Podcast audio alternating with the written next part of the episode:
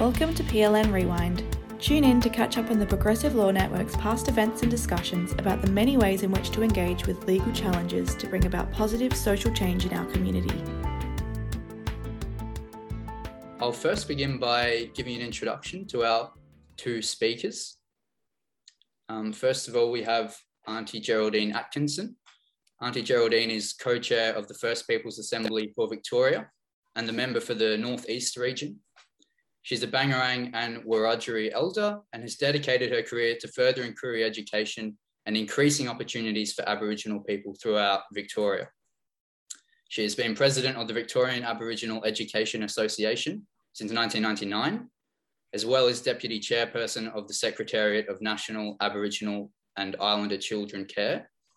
Auntie Geraldine is also a council member of the Victorian Aboriginal Heritage Council and is a board director of the Aboriginal Community Services Association. She was part of the Aboriginal Treaty Working Group, uh, which, is, which was integral to the development of Australia's first piece of treaty legislation and was particularly involved in the second reading of the treaty bill in the Victorian Parliament in March 2018. Uh, she was elected to the First Peoples Assembly in December 2019, which is the elected voice for Aboriginal people in treaty discussions with the Victorian government that will centre self-determination of Koori communities in all of its processes. Our second speaker tonight will be Auntie Professor Eleanor Bourke, uh, who is a Wergaia and Wamba Wamba elder and chair of the Yoorrook Justice Commission. She's had a prolific and distinguished career in human rights and academia and has made important contributions to Aboriginal affairs and education. Her career has led her to many different tertiary institutions across Australia, USA, and Canada, including Harvard University and Monash University, where she was Professor of Aboriginal and Islander Studies and Director of Aboriginal Programs at Monash University until 2001. She and her husband also have a Monash University scholarship named in their honour, the Colin and Eleanor Bourke Indigenous Postgraduate Scholarship that supports the ongoing education of Indigenous students undertaking a postgraduate coursework degree. Professor Bourke was also chairperson for the Victorian Aboriginal Heritage Council from 2006 to 2018. And in 2010, she was uh, inducted into the Victorian Women's Honour Roll as a respected person and warrior of education. Uh, she heads the five person Yoorrook Justice Commission, named for the Wemba Wemba uh, word for truth, which was established in May 2021. The Commission will conduct inquiries into historic and ongoing injustices against Victorian Aboriginal peoples. So let's turn now to Auntie Geraldine, who's going to present on the work of the Assembly um, and give us some ideas uh, to get going on its processes and objectives. Thank you, Auntie. Thank you, Tristan.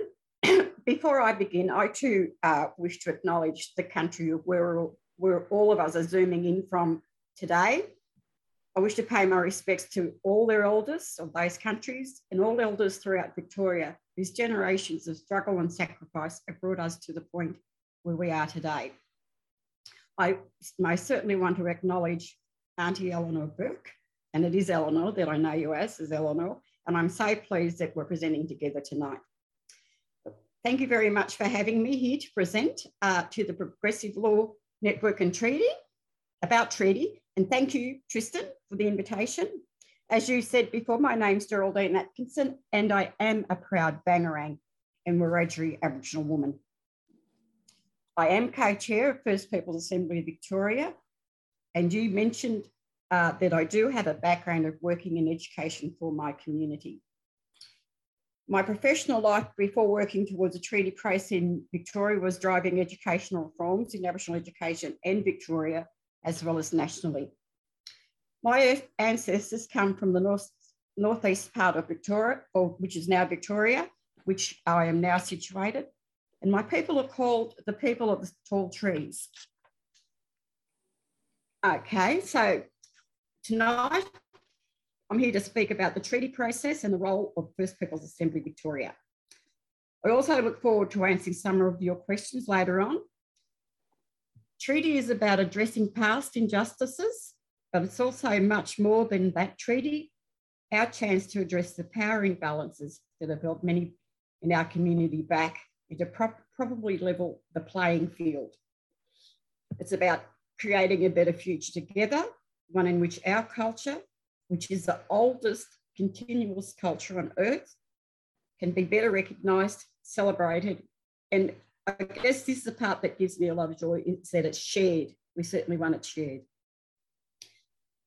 Treaty isn't, isn't just the destination, it's, it's about a journey. It's a journey that we work on, walk on together, and I'm hoping that all of you here tonight uh, will walk with us. The First Peoples Assembly of Victoria is a representative political organisation. We represent Aboriginal people on the journey of treaties. The Assembly is made up of 31 members, all chosen from their communities. It is a democratic model, and every person sitting on the, the Assembly is a traditional owner of country in Victoria. So the model for the Assembly reflects the world that we as Aboriginal people and communities live in today. It's strong, it's practical, and most importantly, it does not leave anyone behind. The 31 members of the Assembly were chosen through an historic vote. The Advancing the Treaty Process with Aboriginal Victorians Act was passed in 2018, and that enshrines the role of the Assembly. I must, and I must say that um, Auntie Eleanor was a pivotal part of that process as well. In September and October, 2019, the Aboriginal and Torres Strait Islander peoples aged 16 and over turned out to vote for who they wanted to represent them in this phase of the treaty process. And now this process was led by the previous uh, Victorian Treaty Advancement Commission, of, of, which Aunt Eleanor was a, was a chair. The role of the Victorian Treaty Advancement Commission was to establish the, an Aboriginal representative body that we now have and that we now know as the Assembly.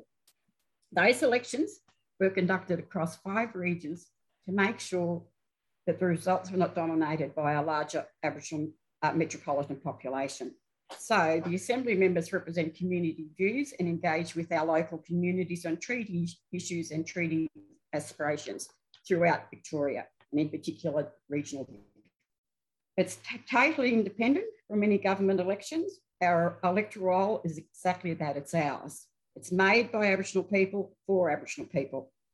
United Nations Declaration on the Rights of Indigenous Peoples is a key tool for us. The constant use and interaction with and reference to UNDRIP makes it a living document that we collectively will uphold and we will expect others to respect and, and uphold it also. The Assembly can be easily, easily understood as Articles 3 and 4 of the UNDRIP put into practice.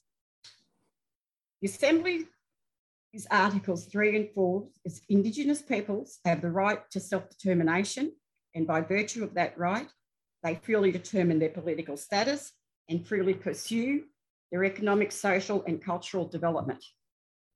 And Indigenous people in exercising their right to self-determination have the right to autonomy or self-government in matters relating to their internal and local affairs, as well as ways and means for financing their autonomous functions.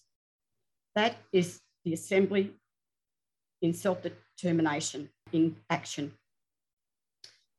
So I've talked about how the Assembly was established through that landmark vote.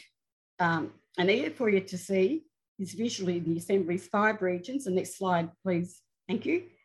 Um, where we, ha we have Assembly members in each of those ge geographic regions.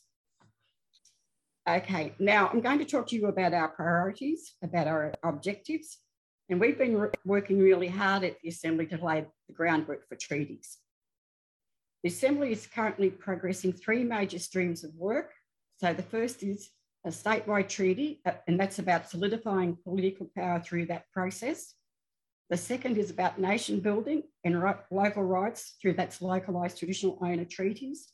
And the third is about economic self-determination there is a fourth listed here, but I, am not going to talk about it just yet because it's the Yoorrook Justice Commission.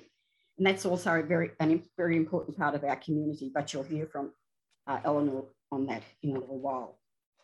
But each of these streams requires a constant process of engaging with Aboriginal and tradi traditional owner communities uh, to refine thinking and positions. So nothing is off the table at, table at this stage. It's still, treaty is still a, very much a blank can canvas. And we're constantly discussing with community to get a clear sense of their priorities, their needs and their desires. Treaty negotiations themselves are still a few years off, say the Assembly in its current term is not negotiating treaties. No, I wanted to make that clear. We are not negotiating treaties, but we are responsible for laying the foundations for the treaty process and listening to what our community's priorities, aspirations, and ensuring that we get their feedback.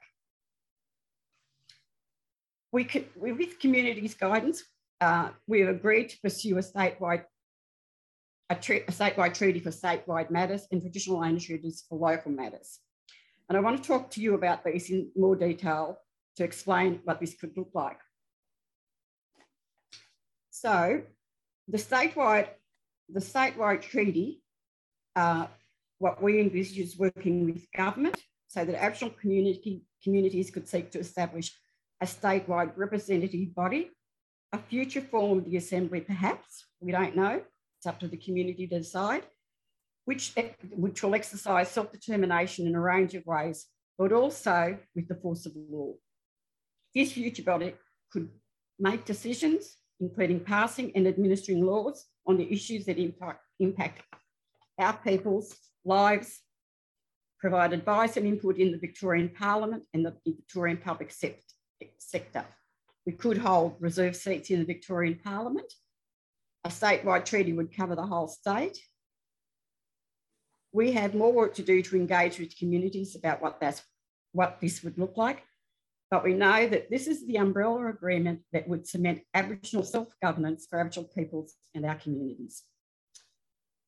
Now, traditional owner treaties, on the other hand, traditional owner treaties will provide opportunities for traditional owners to exercise self-determination in ways that they want.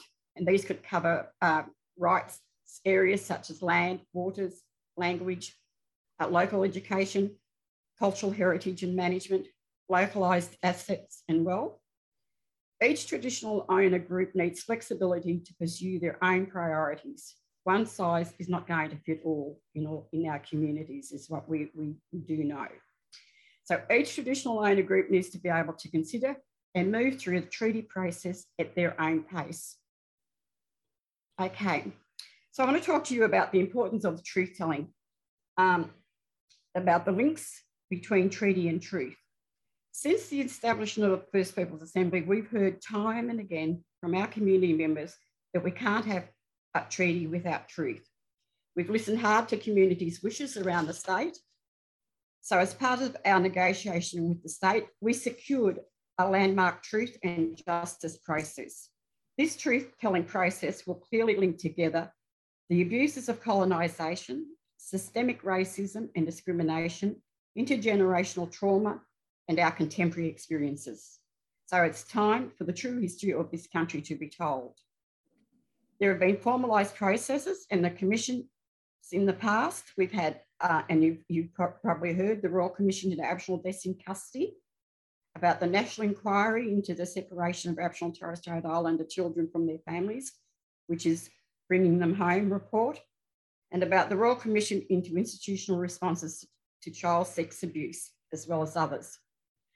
But, those rec- but recommendations from all of those past inquiries haven't been implemented. Recommendations from a truth telling process can be included in treaties, and this becomes the evidence base for our treaties.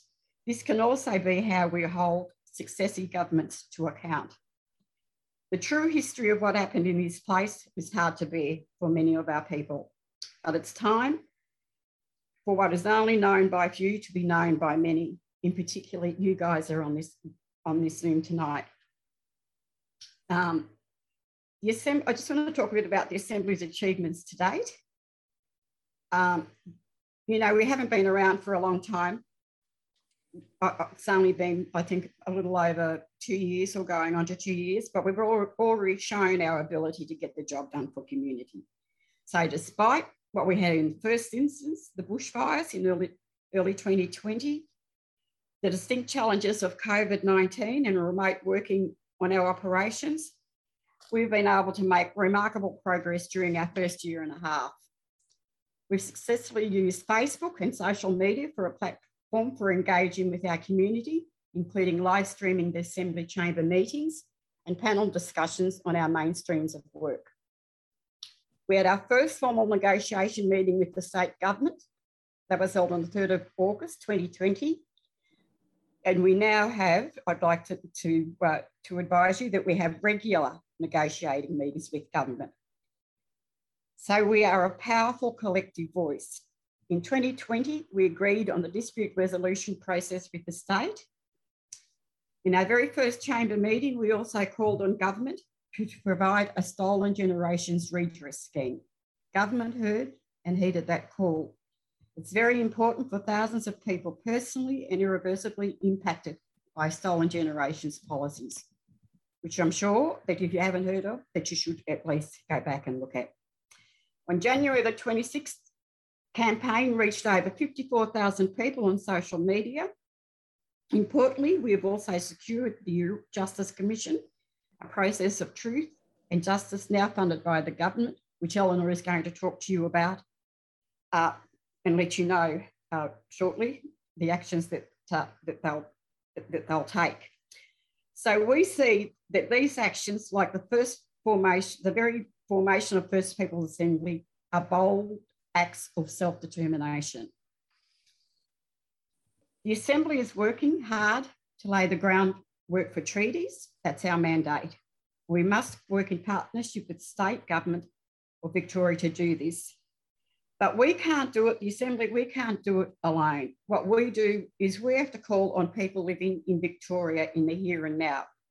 People who are not Indigenous, people from Victoria, in, of whom Victoria has been their home since birth, people from Victoria, uh, for whom Victoria is a new home, and Indigenous peoples from other nations who now live in this country we now call Victoria.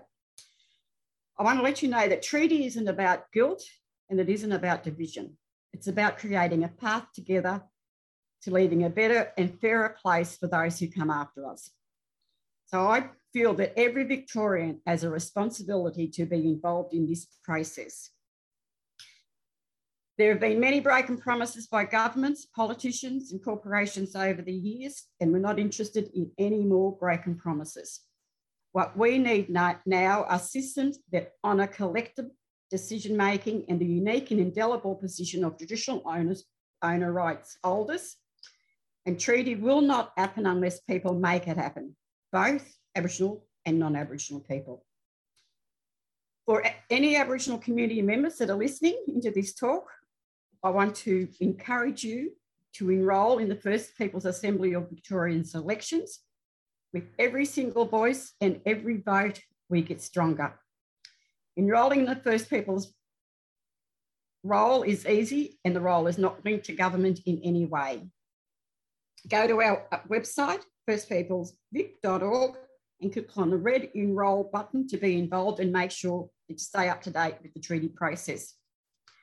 For for everyone else of you who are not Aboriginal, we, we need you to back this represent body of First Nations peoples in this state.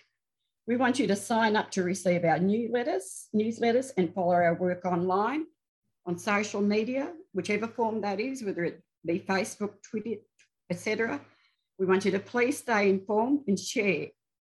We will need your support more and more into the future as we make treaty to become a reality and self government as it should be a fact of life. So, thank you very much for listening to me. And as I said, I think later is after Eleanor's talk that we'll be able to answer any questions that you have. So, thank you. Thank you so much, Auntie Geraldine.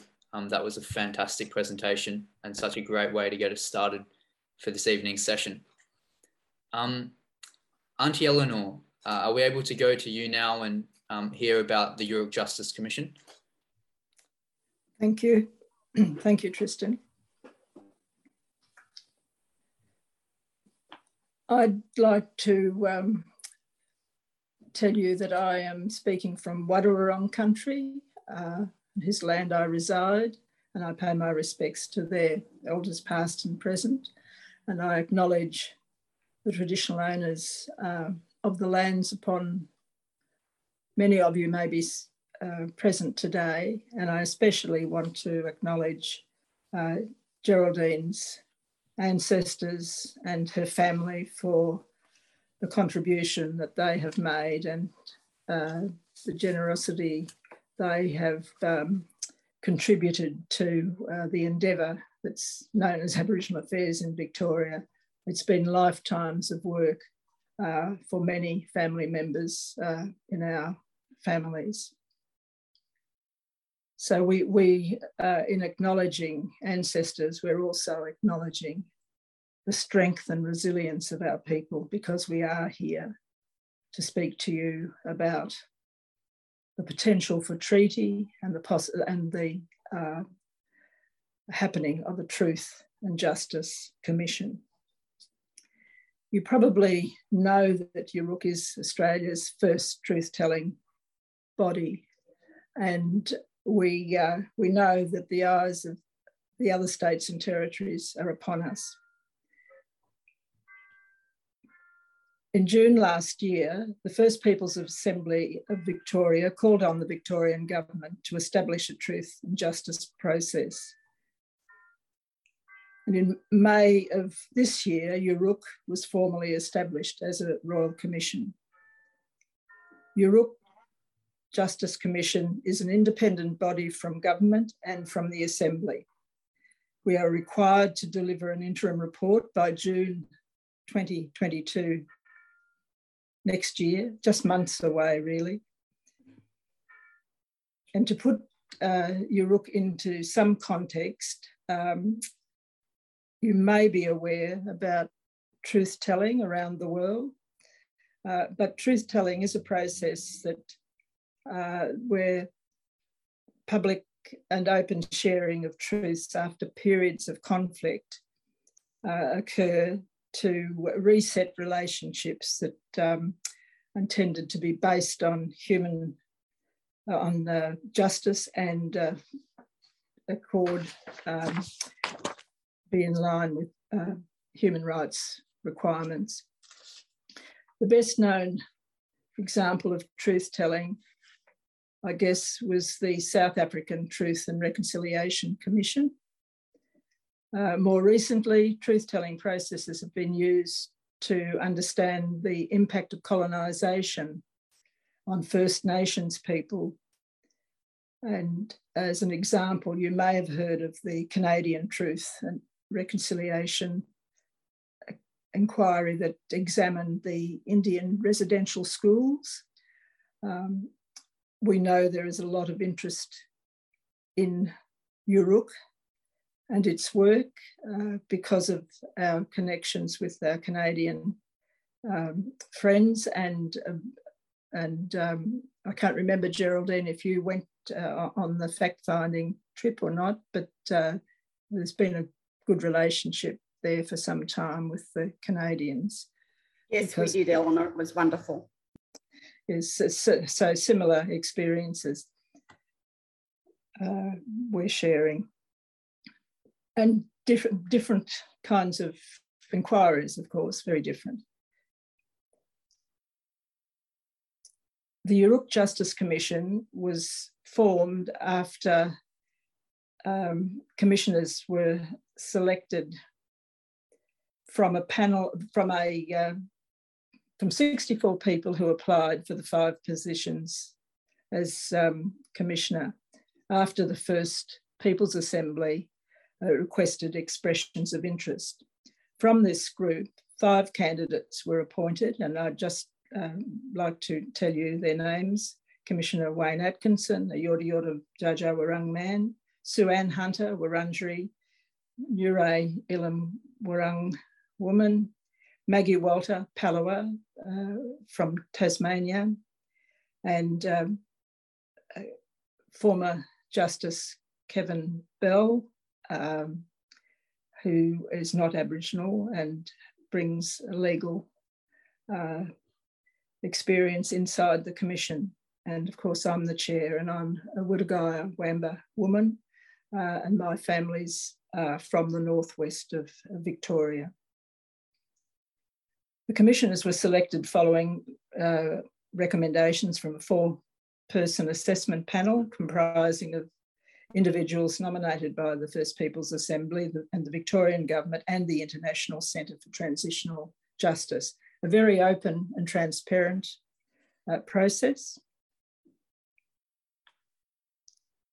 The background to the work of uh, Yoorrook is provided in the letters patent, which provide detailed terms of reference, objectives, conduct of uh, how we should go about our uh, inquiry. They acknowledge past and ongoing injustices arising from colonisation and the impact on traditional owners and First Peoples, including intergenerational trauma. The letters patent also acknowledge Victoria's responsibilities under various local, national, and international human rights laws and standards, including the UN Declaration on the Rights of Indigenous People. The background also acknowledges the importance of truth in resetting relationships and moving forward in negotiating treaties between First Peoples and the Victorian Government. Yoorrook is required to establish an official record of the impact of colonisation on First Peoples in Victoria, underpinned by First Nations voices, and to develop a shared understanding among all Victorians of the diversity, strength, resilience of First Peoples cultures. This process will enable an understanding of the strength resilience and the struggle that we as uh, First Nations people have had as part of our generations. And despite the struggle, we have managed to maintain traditional knowledge and some uh, able to uh, continue some practices. The Commission has also been asked to make recommendations about redress for historical injustices, as well as how to address ongoing issues through law and policy reform, through education, including changes to the Victorian curriculum. The Commission is also asked to make rec recommendations about matters that could be included in future treaties with the government. We expect to see evidence and information that is relevant and helpful for treaty making. Yoorrook's work is framed by the international human rights standards as set out in the UN Declaration on the Rights of Indigenous People. It sets out how governments and Indigenous peoples should work together to achieve these rights. Yoorrook's work provides a form basis for progress towards achieving the rights under uh, under the Declaration through recognising and acknowledging the past and ongoing impacts on First Peoples. It provides and outlines the way opportunity can be a, to reset uh, relationships based on truth and also the opportunity for recommendations about changes to realise First Peoples' rights the letters patent require looking into past injustices experienced by traditional owners and First Peoples. We're particularly concerned about looking at ongoing systemic injustice about First Peoples. We need a change if things are to change. This is key in being able to expose the link between historical trauma, the intergenerational impact of that, and how that still plays out, for example, in the form of discrimination and disadvantage. Yoorrook has the flexibility to run the uh, inquiry in the most culturally appropriate way and um, considered way that we hope is appropriate and welcoming this may include listening to stories, or accepting information through artwork, poems, writing, songs, dance. We wish to make a space for people coming forward to the Commission to feel very safe and comfortable. We're also required to ensure that our processes do not re traumatise people, and we're very conscious of the responsibility that we have for people's social and emotional well-being. We'll take steps to, um, to create that comfortable, welcoming space. Gathering of information uh, already available will assist uh, research, reports, books, um, as many sources of material. The the um, the recommendation about establishing a public record in itself is a huge, huge task. We will be requiring or asking government and other agencies and institutions to provide relevant information uh, pertinent to our terms of reference. And as a Royal Commission, our power, we have powers to require the government and its agencies to give evidence where necessary. Yoorrook's letters patent require us to ensure that all information received is treated respectfully in the way First Peoples wish it to be treated and to be adequately protected. This requires the development of protocols about how information will be handled, and we'll be doing this in consultation with data sovereignty pers- uh, experts and personnel who mostly are Indigenous. Commissioner Walter, whom I mentioned earlier, has a strong background in data sovereignty and will lead this work. Finally, agreeing on cultural foundations has been a very um, important first job for the Commission. Uh, we had to think about ways that reflect Victorian Aboriginal cultural values. We um, noted the um, Tyerri uh, Yoorrook report, which is very valuable in uh, setting uh, some framework for us to think about our values and protocols. And we thank the First Peoples Assembly for that. Our letters patent require us to take account of this report in, in interpreting our mandate. Um, and we have taken considerable time working on uh, working together to develop the values and cultural protocols that will guide the way we are working. Uh, we've also had to agree on a vision, goals, and priorities uh, areas of focus up until the interim report. Uh, and of course, like the First Peoples Assembly, we've been caught by COVID and uh, working under some difficulty, uh, which um, makes us feel very nervous when we think about the interim report in June 30 next year. However, First Peoples are at the centre of uh, the work that we are um, proposing to do in the immediate future. And we have looked at uh, ways of prioritising um, the work we will do as the next steps to achieve what um, is needed by 30 June. And that is by focusing on four priority areas until then. And we will be asking community for feedback on these priorities. The four priority areas are laying strong foundations for trust and cultural legitimacy.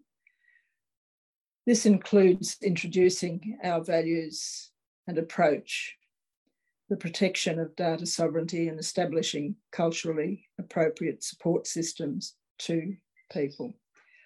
Honouring First Peoples elders uh, because we want to preserve the knowledge they hold. We see our elders as vulnerable and we would like to create um, conversations with them as soon as is, practicable. The third priority is about laying foundations for a comprehensive, comprehensive picture of systemic injustice against First Peoples. In order to create a public record supported by the evidence, we will map existing knowledge, including First Peoples or community led sources of knowledge, and develop a human rights based framework. And uh, we will, uh, that work will reflect um, the uh, United Nations Declaration's uh, principles. And finally, excuse me, um, we wish to promote, promote a holistic, a coherent and holistic reform agenda. Uh, we understand there is an urgency uh, in, in one way and, uh, and historic continuities of trauma uh, are still experienced by many of our people within legal and state structures and policies. So we need to prioritise identifying reform processes in order to be able to understand the, um, the extent of the reform that is needed. And this could look at uh, a, a, range of a range of things, um, including progress on the implementation, not lack of implementation, and Geraldine's alluded to this, uh, of Royal Commission into Aboriginal deaths in custody recommendations and other other such reports as bringing them home and and uh, and uh, you know there is a list that we we're very aware of. The process around responding to our four priority areas is open until the end of uh, October. Um, I'm not sure if um, those um, priorities have yet gone up on the um, on social media, but they're due to go up very soon uh, because of the fact of uh, the urgency of our timetable in relation to the interim report. In closing, I, I would like to um, thank the um, Progressive Law Network.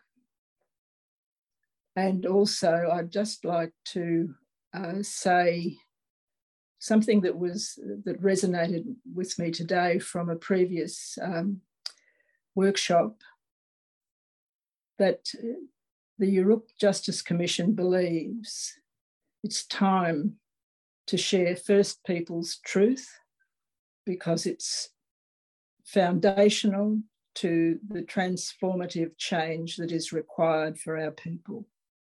Thank you very much for the invitation. Thank you, Auntie Eleanor. Um, that was another very comprehensive presentation, um, and it's it's brilliant to hear about the work that the commission is embarking on. Um, it really is um, quite quite a, a, fundamental and systemic necessity, as we've known for a long time. But it's incredible to hear that that is now getting underway. Um, we'll now have the opportunity um, for everyone to ask some questions in relation to um, what Auntie Geraldine and Auntie Eleanor have, have said. Um, perhaps I'll, I'll put a question forward first for both aunties. Um, before this event started, I, I was speaking with Auntie Geraldine about how the Assembly's been running during uh, the COVID pandemic. Uh, and so I'd, I'd like to put the question forward to both aunties. Um, obviously, the, the role of community connection and consultation are crucial to, to both um, to what both bodies are doing. Um, and so I wonder if you could speak a bit about um, how the lockdown period and the COVID pandemic in general has affected um, that element of both bodies' work. I'll get off mute first. Do you want me to go first, Eleanor? Yes, you go first. Okay. Well, that, that Tristan ha, has been uh, incredibly hard. I'm not going to say difficult, but it, has been hard work to do. But we've made sure that what we were able to do, we, we were progressing the work that we wanted. We had you know, there were timelines, and we know we have, uh, you know, sort of finite timelines to meet. But that didn't deter us. What we did was we started using, and particularly with our comms, our fantastic, comms team, and our engagement uh, project officers about getting out to community. Uh, we, were, we, we, did live streaming uh, events. We talked about, you know, sort of the, as we progressed each element of work, we'd have live stream events on those elements, making sure that they were, they're getting out to community. And I'm sure the comms, our comms people can let you know exactly how many people that we did reach. But it, it was that we had, in all of the things that we've been involved in, and I'd mentioned uh, through my talk that what we were able to do. So we had um, those live streaming events. We had, um, you know, on our Facebook, our, our communications pages, um, getting out. I've, I've, only just started on Twitter, but our other co-chair, he's uh, old hand at it, and he'd been informing community through Twitter about what was happening with with uh, without the progressing the work that we've been able to do. I said we're all we probably all do have uh, lockdown fatigue, but what we've understood what we've needed to do, because I said earlier, we needed to get continue with the work that, uh, that we've been charged with doing, and that's about progressing the treaty process. And as I said, we have timelines, and we have, we've had strict timelines, and we've had to work with government, we've had to do that over Zoom. Uh, we've had to work with, you know, with our community. We've had to have our, our full 31 member chamber meetings uh, via Zoom. Uh, we've had to have our committee meetings via Zoom, and we've had, you know, sort of, we've really had really good attendance. That people have been able to pick all of that up and get and and and I guess run with it, and for us to be able to get the job done. But as I said, it was not easy. It was hard, but I, we really endeavoured to ensure that what we had to do was get the information that we were working on for progressing treaty out to our communities. So via fact sheets, you know, all of those others as well.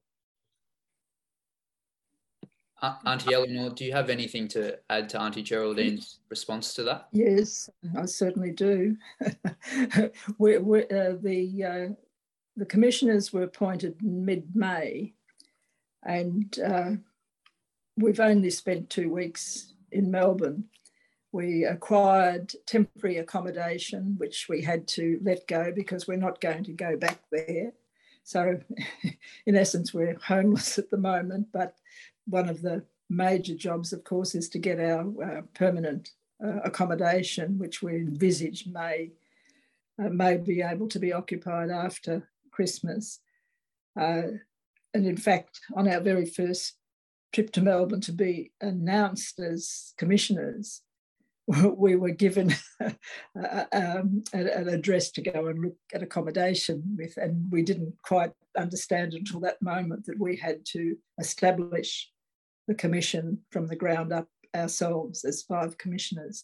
We had uh, some um, staff loaned to us, uh, and um, uh, we started from there. So it, has been tough, as, as Geraldine mentioned. It's it's it's it's very hard very hard because you've got to adapt a different way to do things. And uh, as you all know now, it's it's not uh, that you can do multiple things because you come together as a group uh, to talk uh, to the same people. But uh, for us, there are a, a, couple of things that were really uh, helpful and important.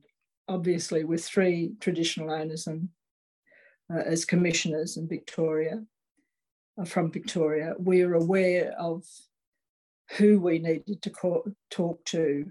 Uh, so that was really important and it was easy to talk about. We will speak to all traditional owners, we'll sp- speak to all peak bodies, we'll speak to uh, all of the people who are key in, uh, in um, our lives in, in Victoria. So that's sort of known in a loose way, and we're, we've embarked on that. We've just almost completed uh, speaking to traditional owners, uh, just one group to go. We continue to speak to other groups. Some groups, of course, invite us to um, speak to them, uh, and we take up those invitations because it's an opportunity to, to spread more information. And of course, the other, uh, other uh, factor was with First Peoples Assembly doing their work around truth telling and preparing a report called Tyerri Yoorrook uh, and being able to not hand it to, we thought we would have a big celebration, a launch of the commission, and there'd be a handover of this report um, in June. Well, that didn't happen, so that happened online, and and um, it was just unfortunate again that uh, it, slowed us down. But the report, in terms of being uh, part of building our framework, is also very helpful um, to us. So, so those things have uh, helped uh, us uh, move along. Of course, we will be, our timetable is going to be um, uh, difficult, and I'm uh, advised that most Royal Commissions do not finish on time. So I'm not going to angst about it, but I do make it, you know, we're very honest about the situation we're in because everybody else understands, I think, these days after almost two years in, in difficult circumstances. Thank you, Auntie Eleanor. Um, we've got a question now from Jeremy. Jeremy, would you like to unmute yourself and uh, let us know what your question is? Yeah, Brent, thank you um, so much. It's been such a pleasure um, listening to you all. Um, I've got a quick question on, um, I guess, how you hope um, that the like report will be received, um, both by the public and the government. do you think reports and royal commissions are the best way to like deliver this information? And do you think that the Yoorrook Commission can distinguish itself from other reports like the Bringing Them Home report, where you know, very clear solutions given to the government weren't followed? Well, that's a, a very good question, and you obviously know part of the answer. We're also aware of uh, the fact that many commissions of inquiry um, are not acted upon. We're very, very conscious of that. And there, there are some things that uh, we are thinking about uh, that can be part of a kind of a legacy.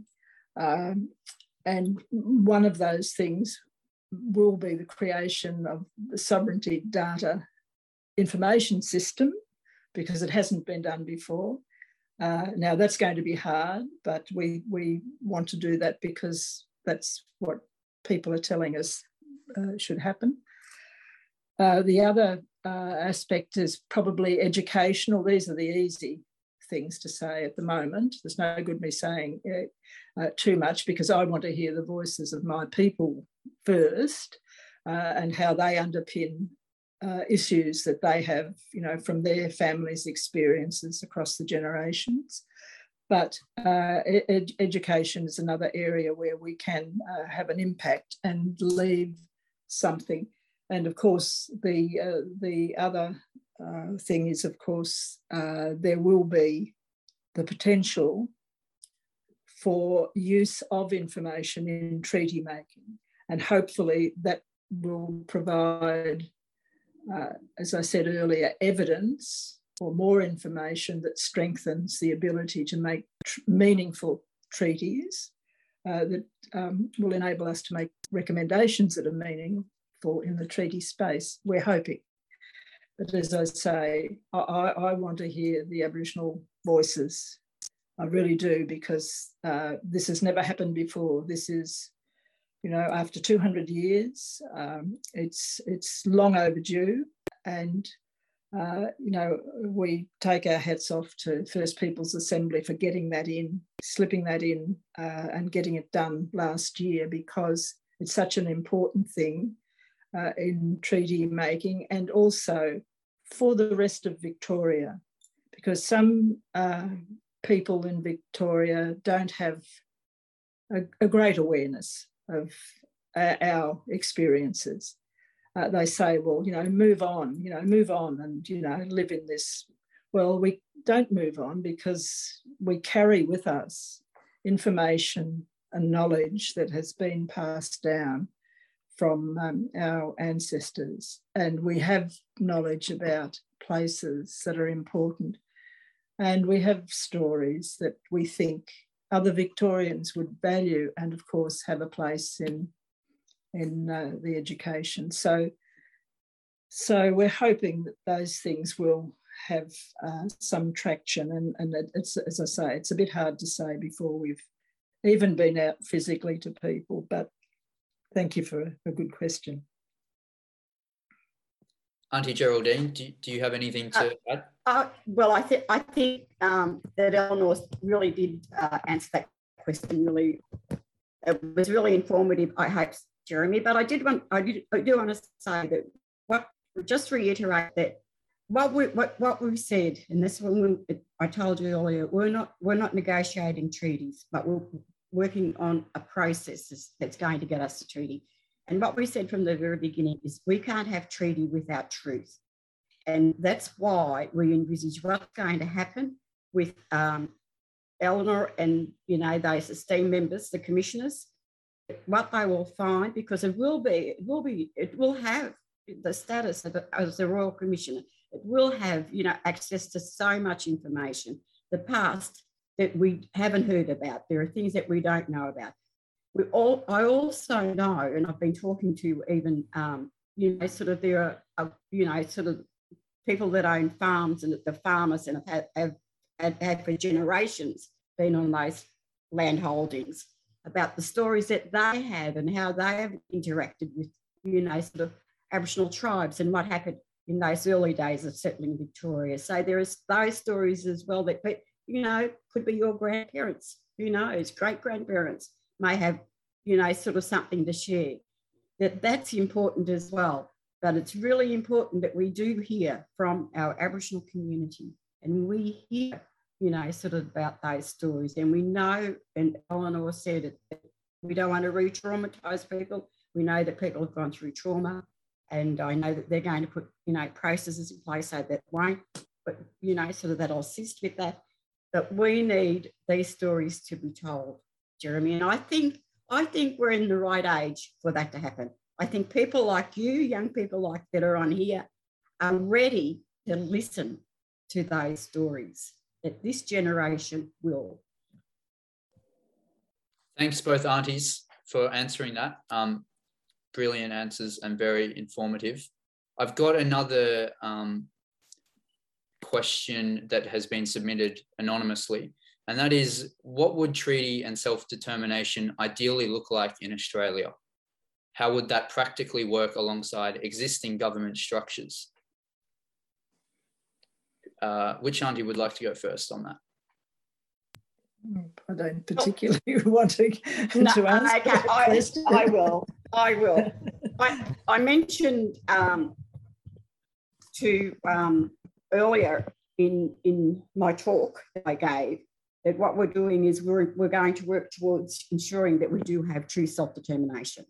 And with treaty and, and working on that progress is, is what we want to do, that is, is get true self-determination. I talked about how we would then work towards uh, that at this stage, looking at it as treat, you know, sort of treaty one. So we're looking at you know the next phase after work, you know, sort of that we our term has ended, that there'll be another phase of the assembly. Whether, and I talked about whether that would, would be, could be, and we talked about it being perhaps, you know, an Aboriginal parliament, an Aboriginal voice to parliament, that it will have, you know, that it'll have enforceable laws, it'll have, you know, access to how funding is, is given to Aboriginal organisations, uh, that we don't have to go like we do cap in hand begging, that, you know, we'll have those powers that will it'll be, it'll empower the Aboriginal community this process that we, we eventually hope to end up with, with treaty, that that's what will give us, and that's what will give us true self-determination about deciding how we run Aboriginal affairs in this state by Aboriginal people.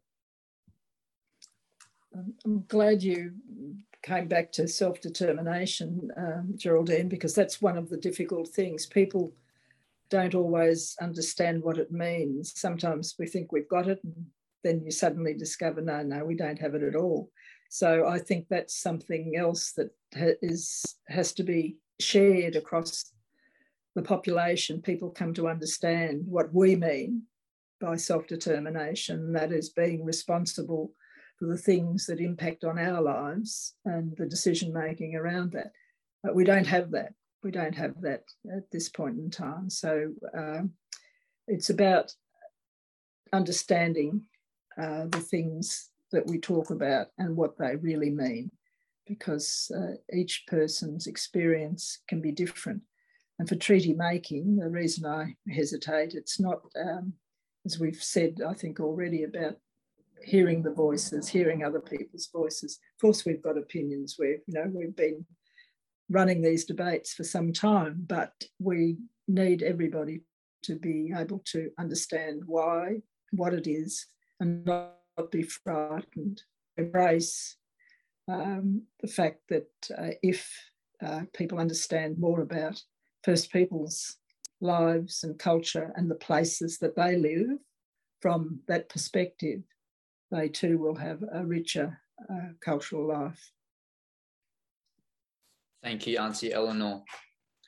Um, Auntie Geraldine, you mentioned um, the, the possibility that has been discussed over the last couple of years uh, since the Uluru Statement from the Heart of a First People's voice to the federal parliament. Um, and I want to ask, uh, although it's clear just how groundbreaking what is happening in Victoria um, is, um, what can be learnt, or is there anything that can be learnt so far from um, the work of these two bodies in relation to establishing that voice to Parliament at the federal level? I think I think there's a great deal to be learned, and we have uh, Tristan. We have been in conversations with with other states in the Northern Territory that that how they're working with on you know working towards a treaty process in Queensland as well as where they they're heading with their they're having the debate about truth telling at the moment, but they've certainly been involved in uh, working uh, establishing a commission for treaty so that that work has been done. And what we've been able to do is we've been able to have conversations with them. Uh, First People's Assembly, uh, Marcus Stewart is the other co-chair and myself. So we've been able to sit down and have those discussions. What we've said, we've also been talking to um, on talking to the, you know, sort of at the federal level, we, we, we've addressed, you know, sort of parliamentarians at the, at the federal level, different, different uh, different uh, from different parties and talked about what we are doing in Victoria and how it may then influence something that could happen nationally. But we we can't influence what happens nationally. Uh, well, well, we can we can advise and say this. We, we believe what should happen, but what we have to do is we have to concentrate really on the work that we're doing here in Victoria, and we would love for every state to follow, and we would love for uh, a federal government to agree to a national treaty as well. But we can't sit back and we can't sit on our hands and wait. What we decided is we needed to work towards that treaty process here in Victoria. Auntie Eleanor, do, do you have anything that you want to say on that topic? No, except to say that all the debate about um, whether or not to have a voice at the federal level has taken all these years. Can you just imagine how how long it would take to to do a treaty? So we we get on with it here in Victoria, and uh, as I said earlier, everybody's watching and hoping that we we don't muck it up, we do it well, and that's what we intend to do to honour our people and our ancestors. Absolutely. Thank you, Auntie Eleanor does anyone have a question that they would like to ask at this stage? Yes, Ben, please go ahead. Thank you, Tristan. Um, yeah, I just wanted to say thank you to both Auntie Geraldine and Auntie Eleanor for your insight so far. It's been really great to learn a lot more about all the great work you guys are doing. Um, yeah, my question was just about, um, so I guess both the um, areas that you're working in are looking for a statewide sort of um, framework. Of course, Auntie Geraldine, you were saying that you're working on um, traditional owner treaty frameworks as well. Um, but I was just wondering if you've encountered any um, resistance from um, any First Peoples communities to that sort of broader, more um, generalized structure. Um, perhaps if, if that's, I, I, don't know if there's any um, conflicts and of interest or things that different communities want um, that framework to look like and how you sort of overcome those differences of um, opinion or interest if they have arisen. Uh, thank you, thank you for that question. We what what we've been able to do is been able to uh, we have we have a, a very representative uh, cohort of traditional owners on our First Peoples Assembly. Now our members go out and talk to their their you know like their constituents or their traditional the traditional owners uh, in their regions. And that's what they do. So the information that they have, those is information that they have, they then bring back to the table. So if there's any, if there are, and people, and, and people, you know, sort of a bit, uh, a bit wary of what, where it goes or what it may mean, but it's about making sure we give the right information, that what we're doing is we are constantly communicating with everyone, and that includes all of those traditional owners out, you know, sort of with, from, you know, the throughout the breadth of Victoria.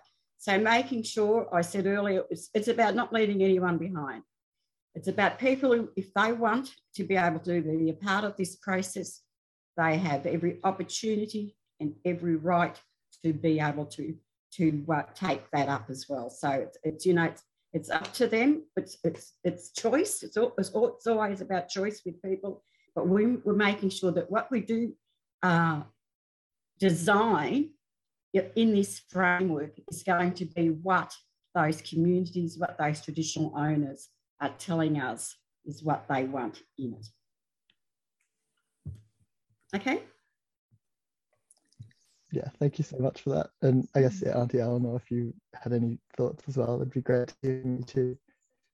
Well, uh, we're, we're kind of lucky that First Peoples Assembly, you know, as our elected body, was has been there for um, almost two years. But we do have a um, very specific terms of reference. The letters patent is a seven-page document laying out how we should do things and how we should communicate and conduct ourselves. And, and we're following through on that because I think most people understand information and communication is so important. And it's even more important now because of the limitations we have, and, and, and we're trying to meet those challenges. But um, that is really one of the most important things. But the second thing is for us as a commission to create culturally safe, embracing spaces where people feel comfort, comfortable coming to speak with us about anything they wish to speak to. Um, in in relation to uh, and and if we go out, if we can get out, please, if we can get out and see um, our elders and our brothers and sisters around the state in person, you know, likewise, we're responsible for um, engaging with local uh, groups about, again, the same kinds of thing, appropriate spaces and safe, uh, a safe place to be comfortable to talk to the Commission because, uh, you know, we will have hearings. This is a formal process. This is about underpinning um, data that's we know is there, but again, that that's also a big task, you know, uh, having all the, the research covered we're very aware of, uh, of those uh, that responsibility. And some days it feels overwhelming, but other days it feels really exciting because it has to be done. It's the right time, and uh, we must do it in order to have the uh, treaty making progress. But more importantly, it's important for us to look at that connection from what colonisation did at the beginning with dislocation, dispossession, cultural theft, you know, whole suppression of things, uh, and the impact on families because it's not many generations. It's really not many generations. Um, you know, in my family, you know, I go back to my uh, great grandfathers, and they were born. One was born before Victoria became a state, and the other one was born just after. You know, that's that's nothing in a lifetime. So so much and so much was done to them that I didn't know about as a young person. I've discovered as an adult because the records are there. Um, so these these things are so important for all of our people, uh, but they're important for the rest of Victorians to understand. This is who we are, and this is the place that you've come to and changed it forever uh, for us. And we've got to get on with um, living together in a beautiful state, which we now call Victoria. Maybe it'll be called something else sometime. Thank you for the I question. just wanted, uh, yeah, I just wanted to to add, Benjamin. You talked about hesitancy, and I just want to say that we we in actual fact had had hesitancy about people enrolling, about enrolling uh, to to vote for First Peoples Assembly. And why that hesitancy was there, they thought that it was a part of the Australian electoral system. And, and I mentioned that it was an electoral roll that, you know, sort of that was designed by um, by Eleanor's group, the, the uh, Victorian Treaty Advancement Commission, that they did, you know, specifically for Aboriginal communities so that that wouldn't happen. So one of the things is really that what we have to do is we have to ensure that what we do is we we work really hard to allay those fears about it being that, and that, that they can they can freely enrol to vote uh, for our next elections without any that, any you know sort of having those fears about it being part of the Aboriginal Electoral Commission or, or part of government having their information. So, and it's, you know, when you think about it, and if you, and that's what I wanted to say to you guys, if you have, have if you have Aboriginal friends, if you have Aboriginal colleagues, if you know uh, Aboriginal people, that you, I would would ask you, and if there are Aboriginal people that are on this Zoom tonight, about making sure we get as many people enrolled uh, for our next our, our next process in this journey towards treaty because the more people we have enrolled it gives us more political power and that's what we need so okay Thanks, Geraldine. That that really reminds me of a couple of other things too. It's about trust too, isn't it? You know, we've had a, lack of trust of some government processes. We've had a failure of uh, some uh, parts of government to deliver or to um, to deal with some of our issues in a way that's that could be different.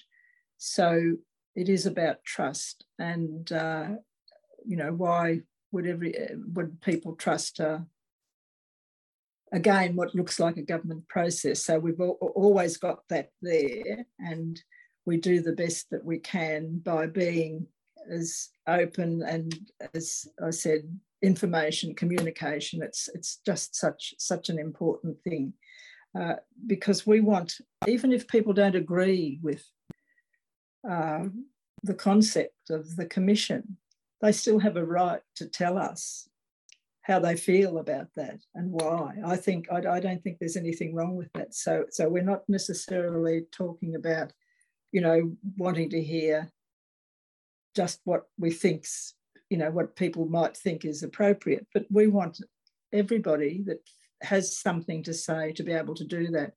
And so far, we already have indications from people that they have something to say. And some of those things are horrific and hurtful and traumatizing, but they still want to do it because they want the record, they want it on the record.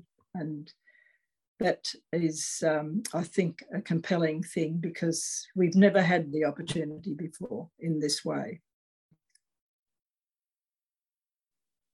Thank you so much, Auntie Eleanor and Auntie Geraldine, um, for those responses. Eva's got a question now. Eva, would you like to ask your question? I would. Thanks, Tristan. And thank you so much, Eleanor and Geraldine, for your insights tonight. It's been, yeah, such a privilege to listen to you both speak about the work you're doing.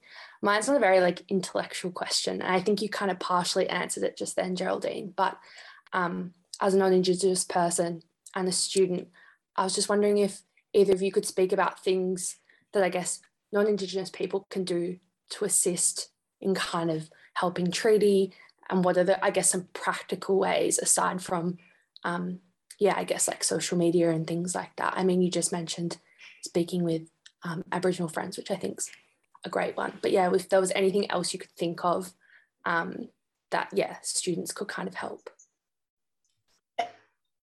Well, you can. There, there, you know, sort of, there is a great deal that you do, and it's about not just speaking to your, your fellow students, it's about speaking to your families.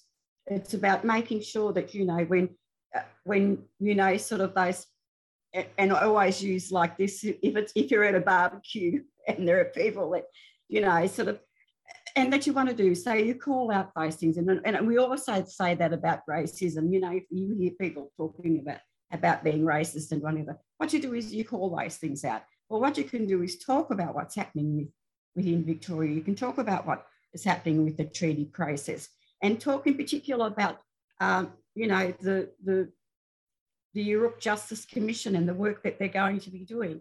So it's about getting as much, as many, as much information as, as you can to people you know, Eva. And uh, someone once told me, I don't know whether this is ever true, but they once told me that if you can influence one, you know, one person, that one person can influence another 80 people. so that that's what we're saying. That's what needs to happen. We need to be able to use, you know, as I said before, we can't do it by ourselves. And it's it's not just about getting, and it, I'm talking, I talked about in getting you know, Aboriginal people to enrol. But I'm also wanted to say that, you know, get as much information as you can, know what's happening within this space and what and the work that we're doing and what it is that we want. Because what we want is we want a better Victoria. You, you know, we want a Victoria where children will grow up not being racist, where we want our children that'll grow up being inclusive of everyone. And in particular, you know, having respect for First Nations peoples culture and history is what we want. They're the things that we want. So we, you know, we need, we're only, and I don't know what percentage we are, Ellen, you might be able to correct me in this, but I know nationally we're only 3% of the people, you know, the population. So yes. just imagine uh, with what the other 97% could do. So just imagine if that's what's here in Victoria, that what you can do. And that's what needs to happen. You know, go on our website, get the information, so that'll arm you to be able to go out and talk to your friends, your colleagues, your families. It's a okay. really, really important point, Geraldine, because we are such a minority. On our own, we cannot persuade governments totally. But we have an example of what happened in the past, and you'll all be too young to know about the 1967 referendum but Aboriginal and non-Aboriginal people, um, you know, extended family members, people got together to lobby for that to be a successful refer- referendum, and it's still on the books as the most successful referendum with the highest yes vote, and that happened in the um, that work started in the 50s and beyond beyond that you know in the 30s probably you know it depends how you know you want to trace different people back uh, uh, but they worked with non Aboriginal people to get support for that, and that was an amazing thing to behold.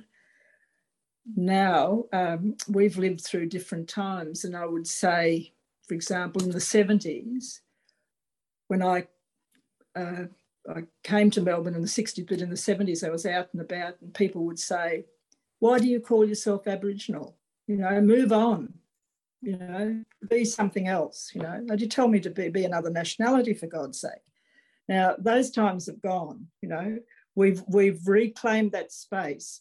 And the fact that the referendum happened, which was only to include Aboriginal people in the census and to give the Commonwealth the authority to make laws for Aboriginal people in Australia. I mean, you know, it, it, it, the mind boggles that that was the exclusion in 1901.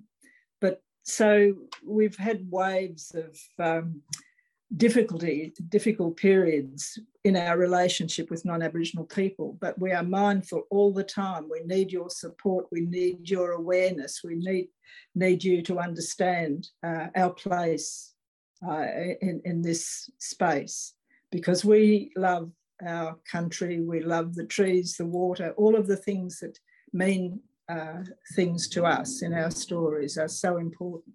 So we need you on board. We need that awareness uh, for all of our coming generations. Thank you both. It's definitely motivation for me getting this goddamn law degree. So um, very good. I'm um, definitely, yeah, glad to know there's ways, and that's wonderful. I'll be spruiking out every family event when we get there. uh, wonderful. Thanks, Eva. Uh, and thank you both, aunties, for your answers to that. Um, I have another question that I would like to put to you both. Um, as we've heard from you, this is fundamentally about one uh, making making an investment in future generations of Aboriginal people, uh, not only for the present, um, and it's also about, uh, especially in the case of the Yoorrook Justice Commission, creating a historical record of things that have gone before. So, I wonder um, whether you could speak to um, how this this investment and how this historical record might be um, applied in our education system so that you know the public history that we have going forward with um, future generations of Australian children um, th- that they are well informed of the findings of the truth telling and treaty processes um, and that this can have a, a really substantial effect um, for all for all Australians going forward. Do, do you want me, uh, Geraldine? Well, you, yeah, you go. You, no, you go, Eleanor. You go. Uh, I mean, that's that's a question that we are gra grappling with. You know, how how how to, as I said earlier, how to leave a legacy, and I alluded to education because it's potentially an easy one, but we are thinking about that because again, we've been looking at what other royal commissions and commissions of inquiry at this high level have never left something that sort of um, part of them. And that's why some of the recommendations, or most of the recommendations, aren't uh, aren't implemented. And so that's that's a real worry. And of course, governments come and go; they change mm. colour. So they're the, they're the challenges, and we are seriously at the Commission thinking about that question. So I can't really answer it now, Tristan, except to say that we are thinking about how that is possible. I did allude to it earlier, you know, with data sovereignty practice uh, and, uh, and, as I said, education. But we've got the First Peoples Assembly, and who knows what will come after that and what will happen with treaties. There's all sorts of, I mean, they're, they're going to be part of it, we hope. We just I just want to say one thing, Tristan, and it's I, I guess it's in relation to um, I, I, guess you would have seen uh, the federal minister of education and his you know sort of what he said in relation to the curriculum and that uh, that was that was uh, in mm. particular about ACARA.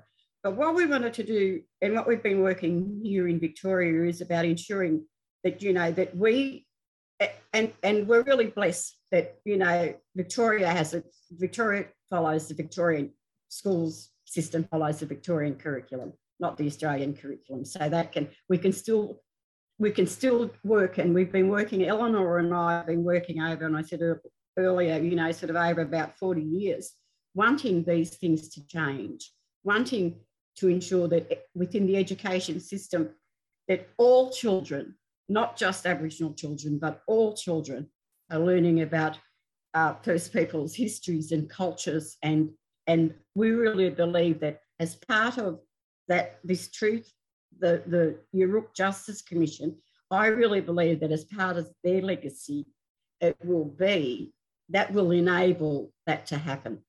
I really, I'll, maybe I'm, you know, I'm not, it's not pie in the sky, but it's something that I, I really have faith in that occurring. Thank you, Geraldine. Thank you, Auntie Geraldine, and thank you, Auntie Eleanor.